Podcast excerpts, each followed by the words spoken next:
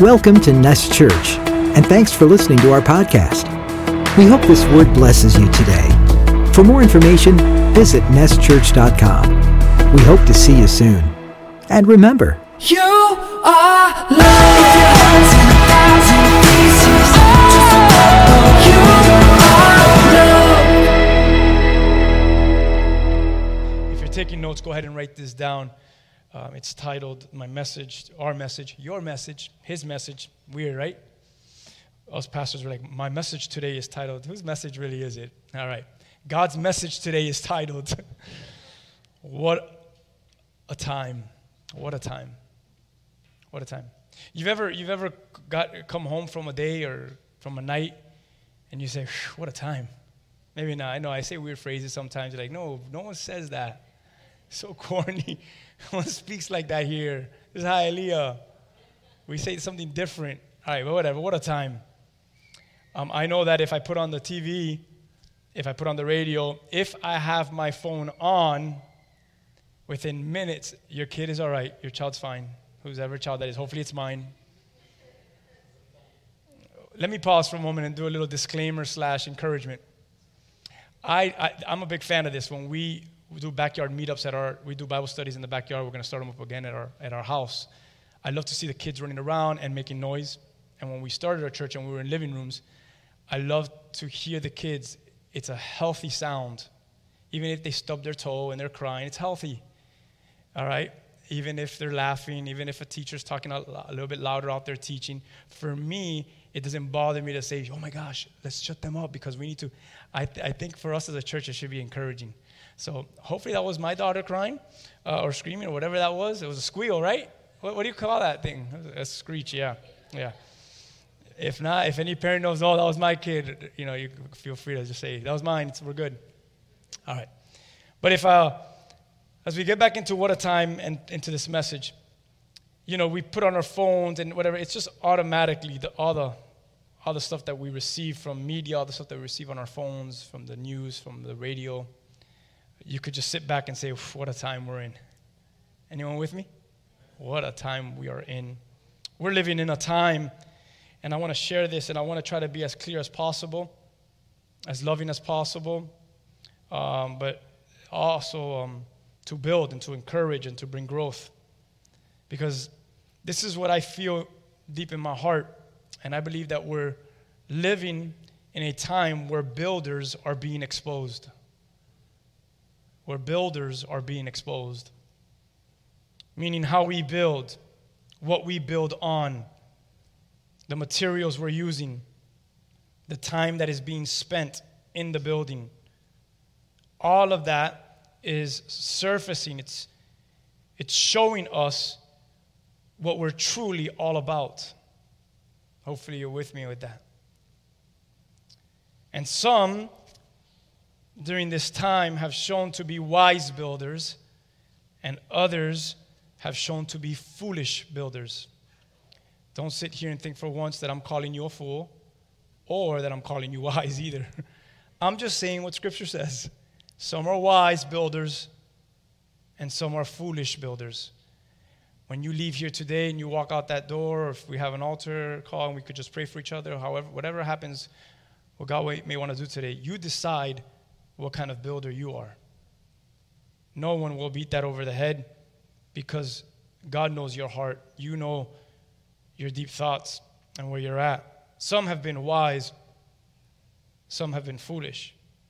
And, and you think about a building, you know, we all judge and we all critique, analyze building structures. Actually, one of a show that I love, it's on Netflix, and um, they take you all around the world and they show you these, I guess they're mansions or they're more than mansions, I don't know what they're called. But they're crazy buildings and they have weird structures and and it's amazing. Like I just I, I love to watch some of those things. I don't know if I don't know if any of you know the name of that show, but it's real cool. It's extraordinary homes. I don't know what it's called, something like that. And um, and I just marvel at some of those buildings. You know, I'm just like, wow, the shape. There's like a pool in the eighth floor of a house. Like, who has an eighth floor? And then the pool comes out and it looks like you're. It's just unreal. Some of these houses. We judge, we critique, we analyze these building structures by how they appear Think about building structures for a moment. Some are modern, and some are built to represent a past time. Some are still lasting from a past time, obviously, are still standing. But we marvel, and most likely, most of us, or many of us, we marvel at the large, the large, elegant, right? The exquisite, the adorned ones. Those are the ones that really catch our attention. I mean, I'm thinking like when you're driving down the street and you see a shack, you're like, oh my gosh, that's a beautiful shack. Or when you drive down the street and you see this elegant, exquisite, just house and it's different and it's weird, but it's beautiful. You're like, whoa, and you just pause and you stop and look at that house and you marvel at that building, how beautiful it is to your eyes. I'm sure we all share that together. But something that we've learned and recently learned here um, in Miami by the horrible incident, especially in Surfside, that as beautiful and as strong as the building may seem outwardly, as tall as the building may stand, as exquisite as the building may appear, if it is not built on the proper foundation, that building will not last the test of time. Amen? And that's the truth behind any building. We could spend so much time and so much resources, so much of ourselves focusing on what is seen, all while paying little attention to what everything is really built upon. Let me just focus on what people see and not really focus on what my life is truly rooted in. So I want to visit a parable, and you already know where I'm going with this, taught by Jesus. Jesus, uh, his longest recorded sermon preaching, it's interesting. It's, it's one that we know and, we, and, and has been named the Sermon on the Mount. How many of you have heard of the Sermon on the Mount? Okay, that is Jesus' longest recorded preaching on paper. Outside of the Sermon on the Mount, we see little teachings and parables and stuff like that. But on this day, on this mountain, he, he, he just went long and he taught about a lot of things. He spoke about so many things that he felt his listeners needed to hear. When we went to Israel, there was a church right there on that mountain.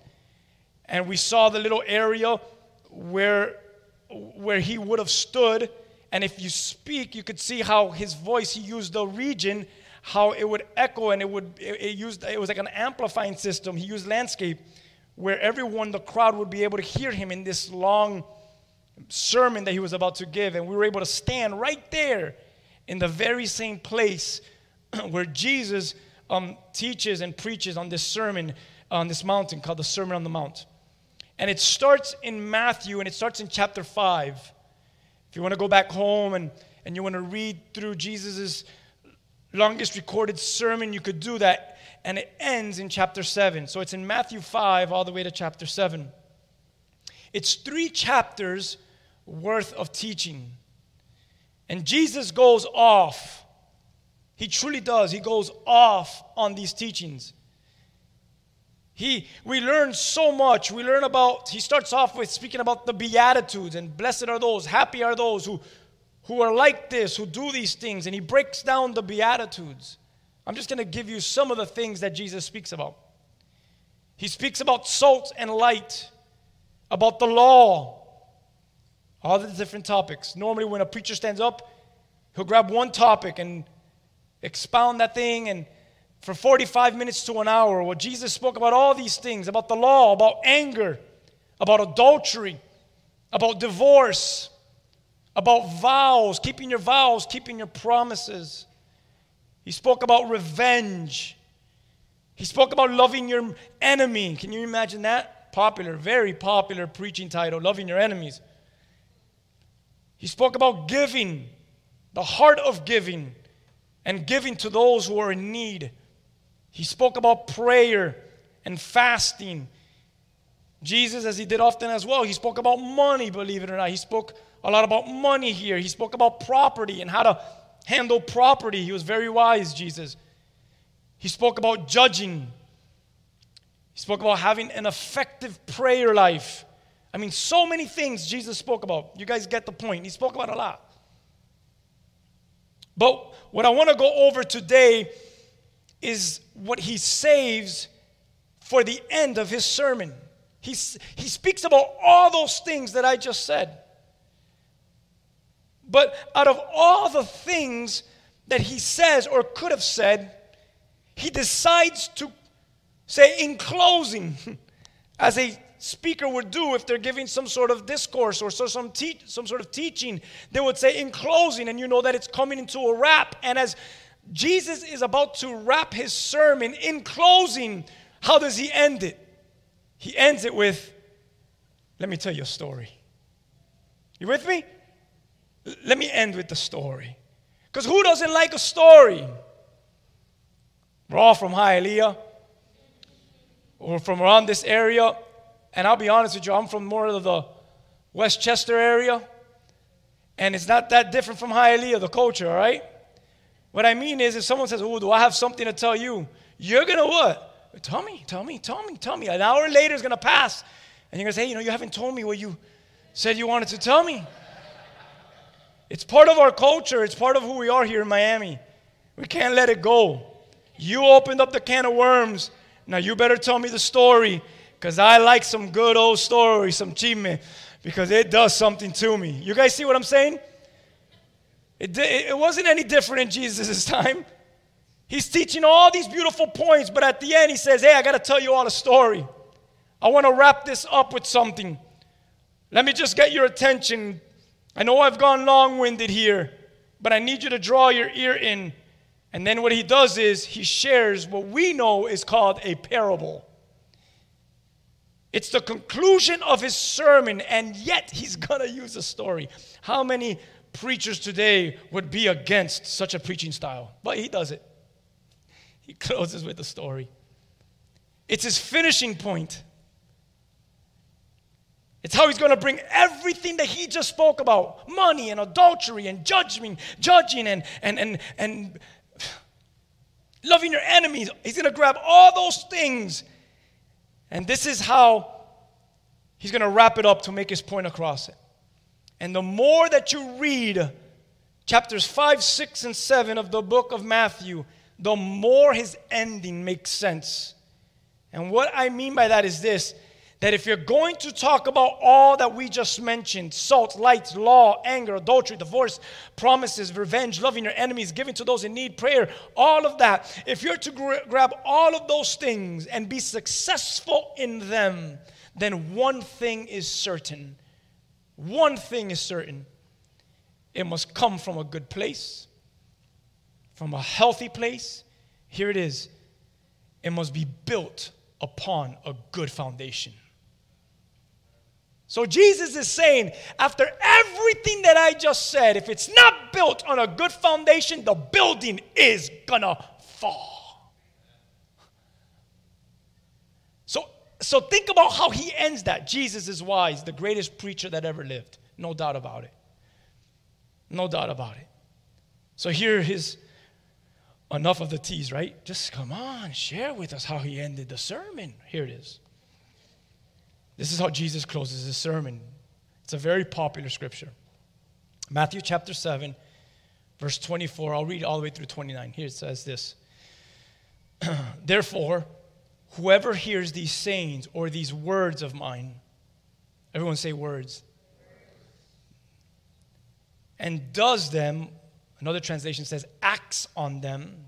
So the words that you hear call you to take action. You see that? Whoever hears these words and acts on them, there should be action from his word that has been given to you. Right there, there's a truth already that he's saying. So, whoever hears these sayings of mine and does them, acts on them, I will liken him to a wise man. Remember, we said there are builders and they're being exposed. Some are wise, some are foolish. I will liken him to a wise man who built his house on the rock. Everyone say rock. So the rain descended, there's a storm coming, and the floods came. We could relate to verse 25 here. And the winds blew and they beat on the house, and it did not fall. Please listen to this next part. For it was founded, foundation, rooted in, it was founded in the rock. Everyone can say amen to that. But he's not done. Those are wise. Verse 26. I'm going to repeat, he says, and he says the same thing. But everyone who hears these sayings, these words of mine, and doesn't act. So you have two kinds of people. You have one who hears his word and they recognize I need to act on the word of God. And then there's another person who hears the word and says, Well, I'm not going to act on his word. These are two different people groups one who act on the word and the others who do not act upon his word. He says this they will be like a foolish man who built his house, but he built it on sand.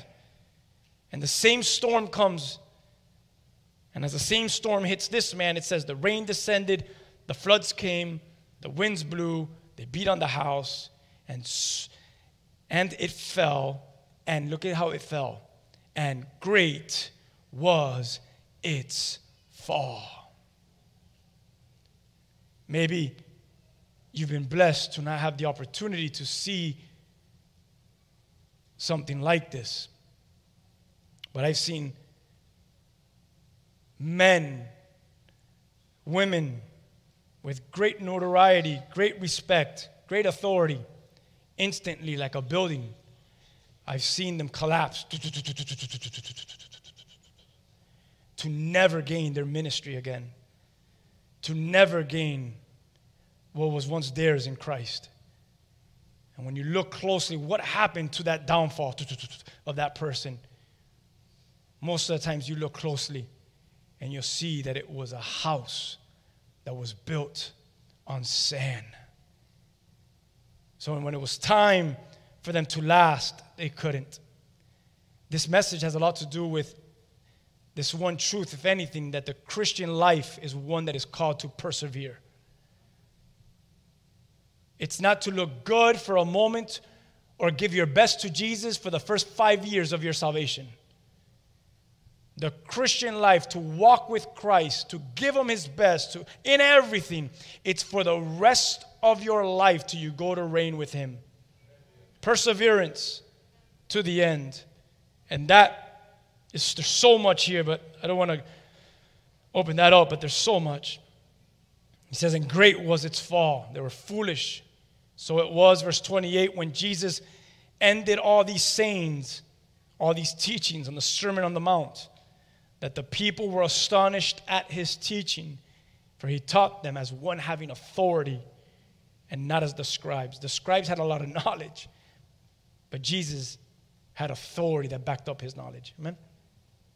English Standard goes to describe this, and I quote it says, This parable brings the Sermon of the Mount to a close as Jesus calls for his audience. And look what Jesus is calling his audience to do it's to decide, to decide between himself and the religious establishment of their day. And he's drawing a dividing line between himself and any other foundation of life. So Jesus is standing before a group, and as he speaks to a group like this, he draws a line and he tells them, Decide for yourself whether you will be founded on me or on these other things that you've decided to find, found your life in. I don't know if that's the proper context, uh, the proper wordage for that, but yeah, you know what I mean. You use those things as your foundation rather than me. Any other foundation. He's making a point that the evidence of whether one is truly a believer is in whether one does the words of Jesus. I'm drawing a line. It's like the parable of the lambs and the wolves kind of thing. You know, I'm drawing a line and I'm trying to see who really is the one that acts on my word. This is a sermon which is so interesting as he wraps it up because he's not concerned with the const- with house construction or, or, or, or like building code violations like, like we see here when we want to build a house and on property. Instead, there's a spiritual meaning to this story. There's a spiritual meaning to this parable. The proper foundation for a life is Jesus' words. We, each one of us, we're all building. We're all building. Every single one of you, I don't know if you know this, but leave here today knowing that you are a builder. I should have given every single one of you a hammer, a chisel, something like that when you walked in. Just so you could walk out remembering I'm a builder. I'm called to build. And if I'm going to build, I need to build on a proper foundation. You should be writing that down in your notes. You should be memorizing that. If I'm going to build, I need to build a proper foundation. Some of you are thinking about starting a family. Some of you are thinking about getting married. Some of you are thinking about starting a new career. Some of you are thinking about opening up a business. Whatever it is, if you're going to build, it needs to be built upon the right foundation. It may grow, it may succeed. It may, eh, I mean, it may be amazing the first 10 years, but that which you're building, will it last the test of time? Will it persevere to the end? Will your marriage persevere? Will your family persevere? Will your career persevere? The proper foundation for a life in Jesus is Jesus' words. It's not just hearing them, but it's, hey, I know what I've heard and now I have to do them. It's exactly how we opened up with. It's James chapter 1, verse 22. His half brother, James himself, says, Be doers of the word, not hearers only. You know what happens to a person that is like that? They deceive themselves, scripture says. They deceive themselves. I hope that there's no one here that is living in deception because you have actually put it in your mind to think, hey, I'm a Christian and I'm doing good and everything's well because I hear the word of God. No, you're, you're deceiving yourself. You are not called to just hear the word of God. You're called to be a doer of that which you also heard. Don't leave here full of deception thinking that I'm okay and I'm fine because I heard the word of God. You're not called just to, ju- to just hear it, you're called to also do it. Come on, God's people.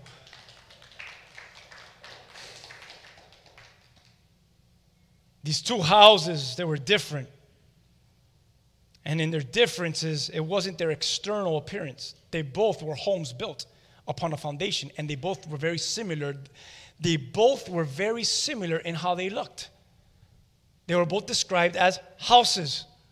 So it was like, I think that's a house, and I'm not sure what that is. You knew what they both were. They were both built similar, they were houses.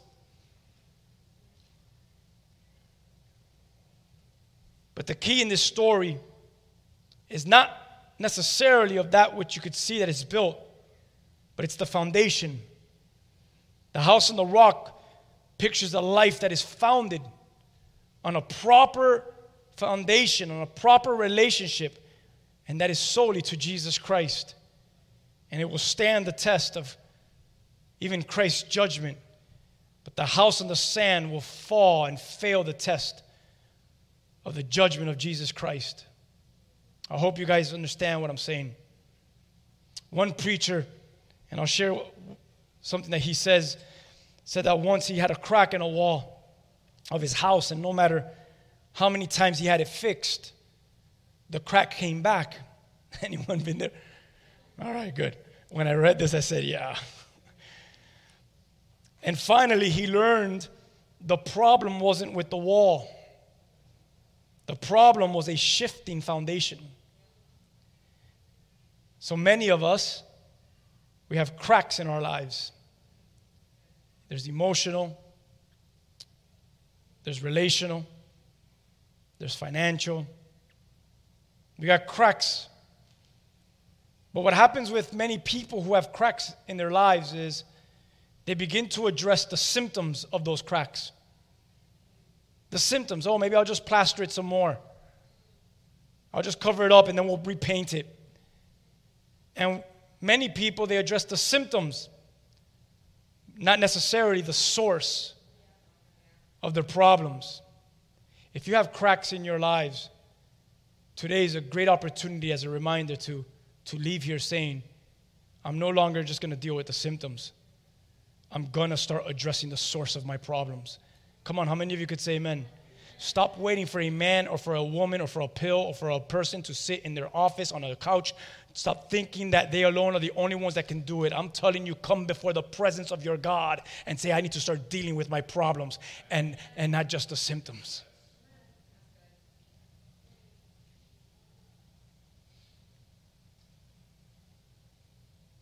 If you want stability in your personal life, in your family, in your ministry, your career, anything in your life, your community, you need strong, a sturdy foundation, and that is God's word. And, and as you receive God's word and live in God's word, it's going to build you up in knowledge, but not only in knowledge, it's going to also call you to apply it to your life. He calls one builder a wise, everyone say wise. And he calls the other one a foolish, everyone say fool. Wisdom. Wisdom is the ability and the willingness to apply spiritual truth in life circumstances. That's wisdom. I have this circumstance. How do I apply that what I know? That's using wisdom. Foolishness is the total opposite. It's the unwillingness to apply it to your life. You're a fool. You knew what to do and you didn't do it. You're a fool. My children are growing and they need to grow in wisdom. But I'm recognizing that in their young age, you see a lot of foolishness. Yes or no? So, what is your job as a parent? To do your best to grow them in wisdom. Don't do that so much because what? You're going to get struck and then what? You're going to be electrocuted. Uh, you know that that's not good for you and you're going to, you could call and they do it. It's like, it's just so foolish. And that's how I am so often in my life. Not to pick on anyone here where we know, we have knowledge and even biblical knowledge of a circumstance, and yet we're unwilling to do it. That's foolishness. Amen? So, very simple, quickly, assertive.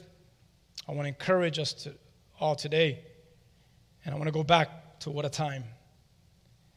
Because we're living in a moment, and I believe this, that no other generation has ever seen. The time that we're living. Congratulations. If you thought you were of no worth, okay, and you're all depressed and down on yourself, I want to congratulate you because for whatever reason it is, God decided that this is the generation that needed to be alive for a time that the world has never seen. So, congratulations. God must think that all of you are very special. this is the time that God has called us to live. And it's a time in which we've never seen in this world. I know you could talk to me about the 60s and but worldwide, the things that we're seeing and hearing, the things that are happening. There's chaos all around. There's uncertainty. There's divisions. And there are fights like never before. There's extreme global Christian persecution. There are wars. Yes, wars, and there are rumors of wars. There is sickness like never before. There is an apostasy on this earth like never before. An apostasy is specifically, obviously, towards God. The family unit is being redefined. Genders are being, I don't know, what is it called? Remodified. Sex and sexuality is being tarnished. What a time the church is living in. I don't think I need to go on, right? On all the things that are happening all around us. But we could all agree that these are times to take notice of. And I will dare to say that these days may actually be the greatest blessing from God for those who are, act, who are inhabiting the earth. Why would you say that? There's a curse on the earth. Not if you look closely. It may be God's greatest blessing for this world. You may not understand that, but it is. And I'll explain to you.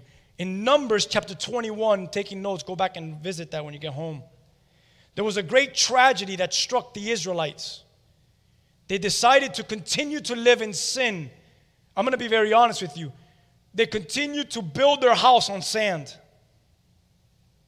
And because of that, it says that the serpents, for all you that are fans of snakes, the serpents were sent to their camp, and many of them were struck and bitten by serpents, and they began to die. You've ever read this story in Numbers 21? It's a, it's a fascinating story, it really is. God then instructs Moses, who is the leader of these people in the wilderness. And he tells Moses to make a bronze serpent and put it on a pole. And when those that have been struck by a snake, they look at the serpent that you put on the pole, immediately when they look at it, they will be healed. How many of you would say, Well, that's not nice? You're putting the very thing, the very curse on the pole that is to, put, that is to heal me. It's almost like a mockery, Moses, when he tells everyone, Hey, I built you guys a bronze serpent. So do me a favor. If any of you or your children get bit, just look at it and you'll be healed. Can you imagine being led by such a leader? Oh, he's lost his mind. He's making fun of us. No, the Lord says it. Oh, he's not hearing from God anymore. and that's what Moses is instructed by the Lord to do. What, what was a curse? What was evil? What was bad for the land? When you read closely in Numbers 21, God was going to use it to bring healing. I hope you understand that, that statement, right? I just said. That which was bad for the land, God was going to use it to bring healing. Much later, Jesus in his ministry goes on to say that this bronze serpent was a foreshadow, a foreshadow of him. In Galatians chapter 3:13, Paul writes to the church of Galatia, and this serpent that was a symbol, and on this pole, and it was a symbol of sin, a symbol of judgment, and it was lifted up from the earth, and it was put on this pole. And it was just like Jesus. Jesus was this person and he carried the sin. He carried the wrath of the Father on the cross and he was lifted up on the earth just like the serpent was. And as he was put there on a tree, he was that. Look at that a symbol of a curse, a man dying a shameful death. The serpent lifted up and cursed symbolized Jesus in the Old Testament who takes away sin from everyone who will look at him in faith. Just like the Israelites, they had to look at this un- upraised, disgusting symbol, this, this serpent in the wilderness. Paul now is writing in the New Testament in Galatians and in Second Corinthians chapter 5, he's reminding the church that Jesus also became a curse. And the reason why he became a curse was for all of us. He became that snake. That, that which is killing you, I become it. What, what, what, what was killing in Jesus' time? It was sin. Sin was killing humanity, and because of it, Jesus says, I need to go on the cross, a shameful death. I have to die the cursed. I have to be accursed on the cross, carry the sin of this world, so that everyone could look at me with faith and that they could have life and life abundantly. I will take their sin for them. He became a curse for us. But I want you to know that as he became a curse, he was blameless. He was without sin. I'm, I'm going to tell you what John called him and what many called him, even in the Old Testament, like Isaiah. He was the spotless Lamb of God. And God made him, as Second Corinthians tell us, tells us, chapter 5, verse 21. He made him who had no sin to be sin for us, so that in him, Jesus, we might become the righteousness of God. So, why share all this? Because the earth is being shook. If you're standing and you don't feel like this whole earth is being shook, I really want to hang out with you. And it's not just in the States, nations all around are being unraveled. There seems to be occurring a grip that has been loosened. And now nothing is promised. More than ever, people are questioning their salvation, or at least they're questioning their eternity, which I think is the greatest place for people to be at to question if they even know Jesus. And if it causes a curse for the whole land, for one person to say, I don't know if I know Jesus, then that curse in the whole land was worth it if that one soul comes to know the Lord. Many are saying, I don't know what I'm gonna, I don't know if I'm really following him. I don't know if I'm gonna go to heaven. I don't know. I feel I think I'm gonna go to hell if I die. And a lot of conversations like that are happening all around us. That which is a curse, for example, I'm gonna go back to the parable the rain is descending. Oh no, the curse on the land. The floods are rising. The winds are blowing. All of it beating on your house. That which is a curse, beating on your house. But it may just be to show you, and I say you, not because I'm picking on any of you, but maybe there's someone here to show you, to show many, though it's all bad, look closely because I'm using it for good and I'm using it for good in you. The beating of the winds, the rain and the floods is serving its purpose. And it's revealing your house. And it's revealing what your house is truly built upon. Please hear what I just said. Why all the rain, God? When is it going to stop? Have you in the last 18 months have asked God, when is this going to stop? When will people stop dying? When will people stop fighting? When will people stop dividing themselves? Oh God, when will this end? All of the winds, the rains, and the flood may be serving the sole purpose to reveal to, to many. I just want you to really look deep within and recognize what your life is built upon. It's causing many, the days that we're living in, to look at their foundation and realize, learn if there are cracks in it. It's causing so many to notice that they spent so much on building their physical lives that they haven't paid attention or spent enough time building up their spiritual life. And people are noticing that all that I've put my trust in has failed me. Man's failed me, they've failed me, it's failed me. Many can't trust anymore. They've been lied to. It's, there's been hypocrisy, dishonesty. And I believe that the Lord is doing a work and He's sharing with us what we've quoted for so long. And that is Proverbs chapter 3, 5 and 6. The Lord is doing a work. And it's to trust in the Lord with all of your heart and do not depend on your own understanding. Seek his will in all you do, and he will show you which path to take. So I'll quote again what Jesus says Whoever hears these sayings and does them is like a wise man who builds his house on the rock. The rain descends, flood comes, winds blow, beat on the house. It does not fall, for it was founded on the rock. But everyone who hears these sayings and does not do them is like a foolish man who builds his house on sand, the rain descends, the flood comes, the wind blows and beats on the house, and it fell, and great was its fall. I can't stress enough that it is a unique time, a unique time that we're living in. A time like never before. Come on, what a time! But here's the statement of all statements What will it tell of you? I know what it will say about the years that we're living in, but I want to know what are the books going to say about your house?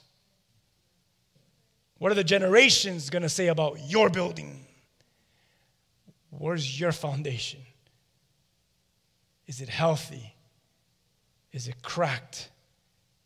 Is your building swaying and it's about to crumble? Do you sense that at any moment now this is collapsing on us? Or because of the days that you're living in, you say, There's one thing I am more certain in Christ than I've ever been before.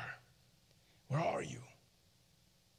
The health of your building that is determined by the strength of your foundation. Ephesians chapter 2, Paul writes,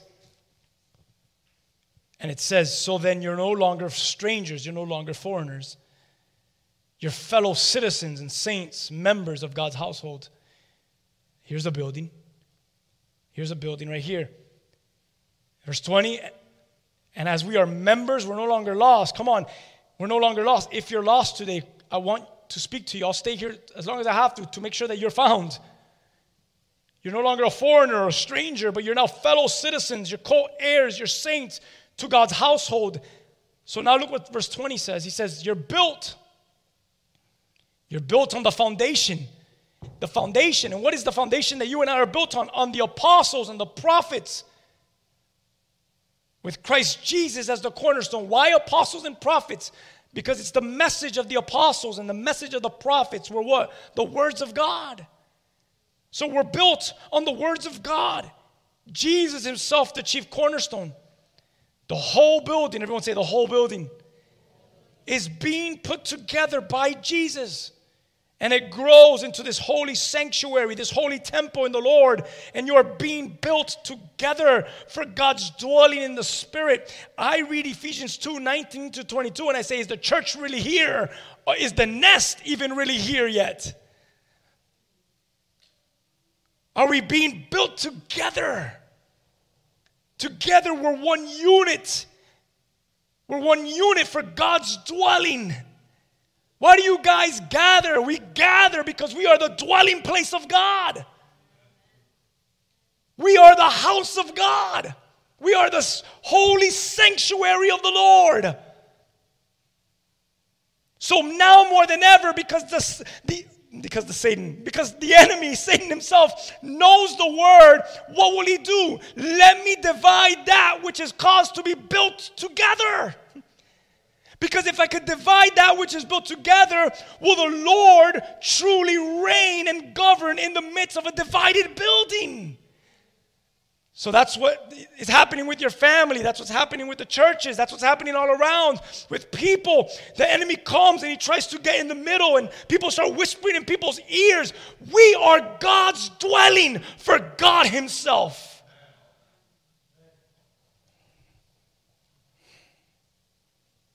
You're being built together for the dwelling of the Holy Spirit.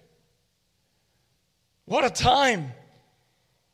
And if there's anything that the church could do, is that in the middle of death be life, in the middle of darkness be light, in the middle of chaos be hope. If we could just be built together for God's dwelling, as God's dwelling in the Spirit. Amen?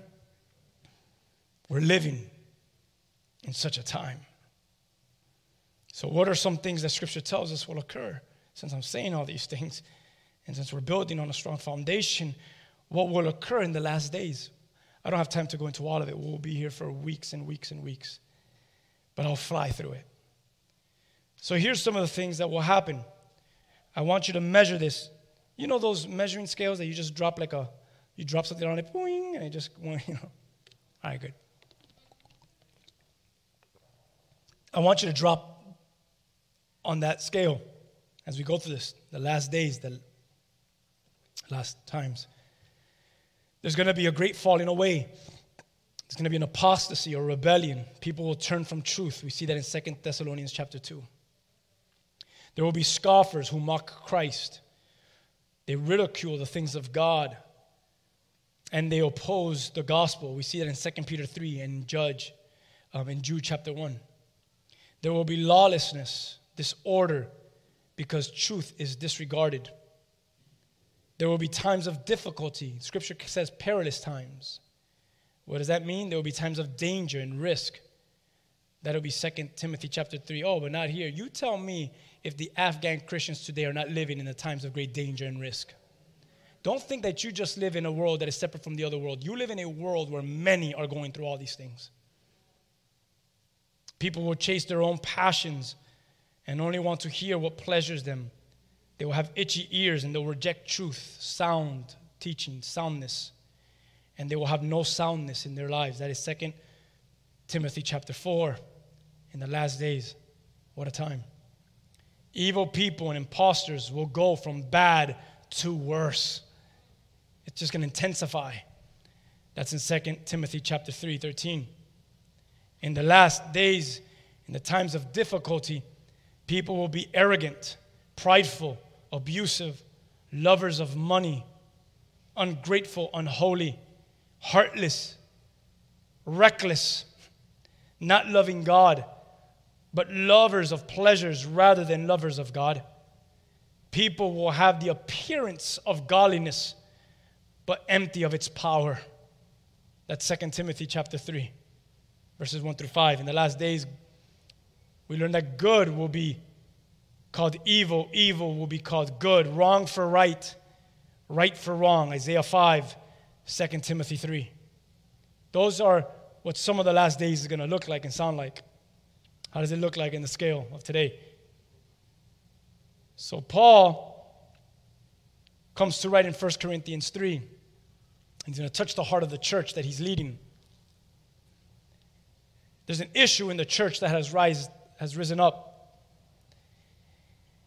And this is not anything uncommon today, but it happened in Paul's day. The church does really good to build camps. I don't understand why Christians just can't be Christians and they could just stop calling themselves after other biblical scholars already. So tired of that. I'm a Lutheran, I'm a Calvinist, I'm a Christian. I have no desire to be a Calvinist. I have no desire to be a Lutheran. I have no desire to be a Paulite or a Peterite. I desire to be like Christ. But we build camps because of different theology and doctrines. And what it's done is it's destroyed really the church more than it has helped build the church. Because of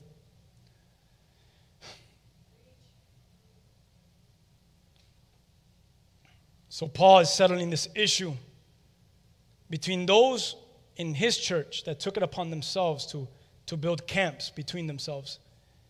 Camp number one was screaming out from the rooftops, We belong to Apollo! And then after they were done screaming, the other camp was again, We belong to Paul! So there were Apolloites and Paulites, or Paulines, or whatever you want to call them. So Paul writes a letter to them and says, I have some things to tell you. When one of you says, I'm a follower of Paul, and another says, verse 4. When one of you says, I'm a follower of Paul, and the other says, I follow Apollos, aren't you acting just like the people of this world? When you divide yourself in camps, you're just dividing yourself, just the rest of the world does. After all, who is Apollos? He's not picking on Apollos because watch what he says next. And who is Paul? He's, he's the writer. We are only God's servants through whom you believe the good news. Each of us did the work the Lord gave us. I planted the seed in the hearts, Apollos watered it, but it's God who made it grow. It's not important who does the planting or who does the watering. Sometimes we, we look at these men that are planters and, and, and uh, gardeners, or I was going to say waterers. And we give them more importance than the great gardener himself, our Father, our God. We look at these men that are called to manage the field and we put them on a pedestal when in reality there's a great gardener that they're just being used by him. It's not important who does the planting or who does the watering. What's important is that God makes the seed grow. Not me, not Apollo, God does it. The one who plants and the one who waters, they work together. Why are you causing camps? Why are you causing division? They work together with the same purpose and both will be rewarded for their hard work. So there's rewards. For we are both God's workers, and you are God's field. I love what he says next. You are God's building. Because buildings always have to look at have to look at their foundation. Because of God's grace to me, I've laid the foundation like an expert builder. Now others are building on it, but whoever is building on this foundation must be very careful. For no one, everyone say no one, so good, can lay any foundation other than the one that we've already laid. Why are you trying to lay another teaching, another foundation, another revelation? The foundation has already been laid and we already have it. He says, Jesus Christ, verse 11. And anyone who builds on the foundation may use a variety of materials gold and silver and jewels, wood, hay, and straw. But on the judgment day, fire will reveal what kind of work each builder has done. How are you building? The fire will show if a person's work has any value. If the work survives, just like in Matthew chapter 7, when the wind and the rain comes and beat on the house, if the building survives, if the work survives, that builder will receive a reward. But if the work is burned up, just like the building that collapses, the builder will suffer great loss. The builder will be saved, but like someone barely escaping through a wall of flames. Don't you realize that all of you together, say all of us, yes, together, together, we are the temple of God and the Spirit of God who lives in you. God will destroy anyone who destroys it. This temple, for God's temple is holy, and you are that temple. What a time! Stop deceiving yourselves if you think you are wise by the world's standards. You need to become a fool to be truly wise. For the wisdom of this world is foolishness to God. As the scriptures say, He traps the wise in the snare of their own cleverness. And again, the Lord knows the thoughts of the wise, He knows they are worthless. So don't boast about following a particular human being or human leader for everything belongs to you, whether Paul, Apollos, or Peter, or the world, or life and death, the present and the future. Everything belongs to you, and you belong to Christ, and Christ belongs to God. My God, Paul. Paul said it perfectly. Build your house right. Whoever hears these sayings and does them is like a wise man. Whoever does not hears them, hears them and does not do it is like a foolish man. In Proverbs 24, 27, I love this. I got it during worship, and I want to share it with you. It says, Do your planning and prepare your fields before building your house. I'm going to close up. But I want you to hear that again. Do your planning, prepare your fields before building your house. Make sure the ground is right before you put a structure on that ground. It needs to be a good foundation. And this is the time that we're living in. I love what in John 14 the Lord says. And I want you to be encouraged with this. Jesus' exact words, he says this Don't let your hearts be troubled. Why would Jesus say, Don't let your hearts be troubled? Because they were going to live in troubling times. Don't let your hearts be troubled. So, what do I do then, God? Because I'm troubled. Anyone in here troubled? I'm troubled. Troubled, Lord. He says, Trust in God. Trust in me. But I'm troubled because your foundation, you're not trusting. Trust in me. Look at verse 2. There's more than enough room in my father's home. You should see the house that he built, that we're building up here. If it were not so, would I have told you that I'm going to go and prepare a place for you?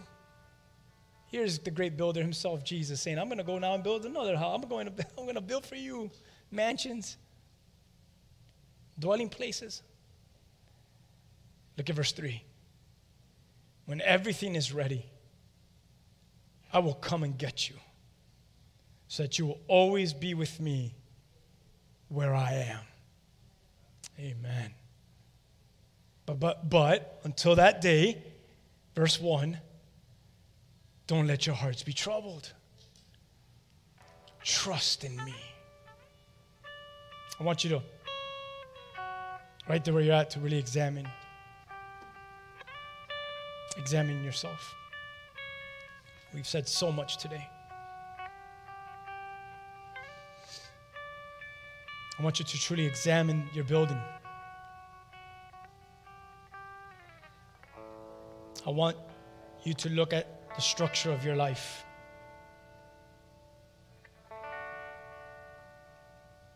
Like, what are your truths? What are your ideas built upon?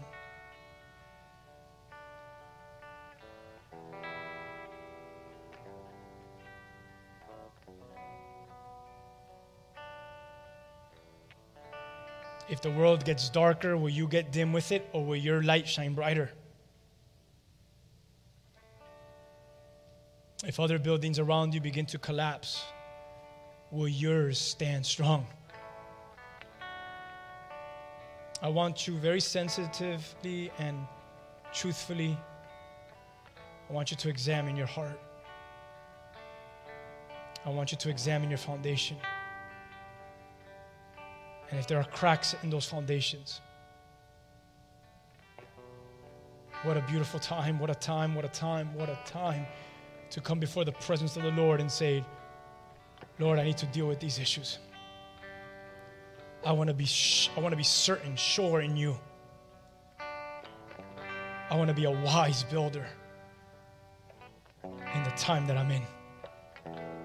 And I want until the last day, until the day that I expire here, I want to be a building that is rooted in the the true foundation. I want to stay standing when so much around me is collapsing. I want to stay strong when so much around me is weak. I want to stay healthy when so much that is around me is sick. You've made me for such a time. Let's deal with these cracks. I'm guessing that this word could mean so many things to us. But I would like as for maybe Tito to sing over us, and as he does, if you really just need prayer today, just and it's a prayer not necessarily that hey, we're gonna transfer some sort of power onto you. It's a prayer that we're just gonna come alongside you. And we're gonna believe with you. And we're gonna cry out with you cry out and say, Lord, allow this person to trust in with trust in you and lean not on their understanding. Lord, help them heal and deal with their cracks. For this is a time in which you called her and you've called him to live in. Make my brother, make my sister strong. If you know that you really just need to come alongside one and just pray for such a time, I'm going to ask you to come up here. If you want to get on your knees, you could get on your knees. If you want to just lift up your hands, lift up your hands, just but surrender it all to the Lord. And say, Lord, I want to be a wise builder. I've, I've learned that I'm a builder, but I feel like maybe I've been foolish, but I want to start building wisely. So here I am with chisel and hammer, nail. Here I am ready to build and to build on a proper foundation. And at the end, I could be called wise. Teach me how to hear your words and actually do them. Not hear them and not acting on them. Teach me, Lord. So as we sing, if you feel led just to come up here and let us pray with you, we will. If you are a brother and a sister, a house that is being fitted together, and you feel burdened and you want to come up here and just put your arms around one of the brothers, one of the sisters, they need you today. I invite you to come up and just pray alongside them and fight a battle with them right now and strengthen the building. Call out the good builders to come out. So if you feel led to do that, when a brother and sister comes up, you're more than welcome to do that. Come on, let's Let's have some time of ministry here before the Lord. Let's have some time with God. Hallelujah, Lord.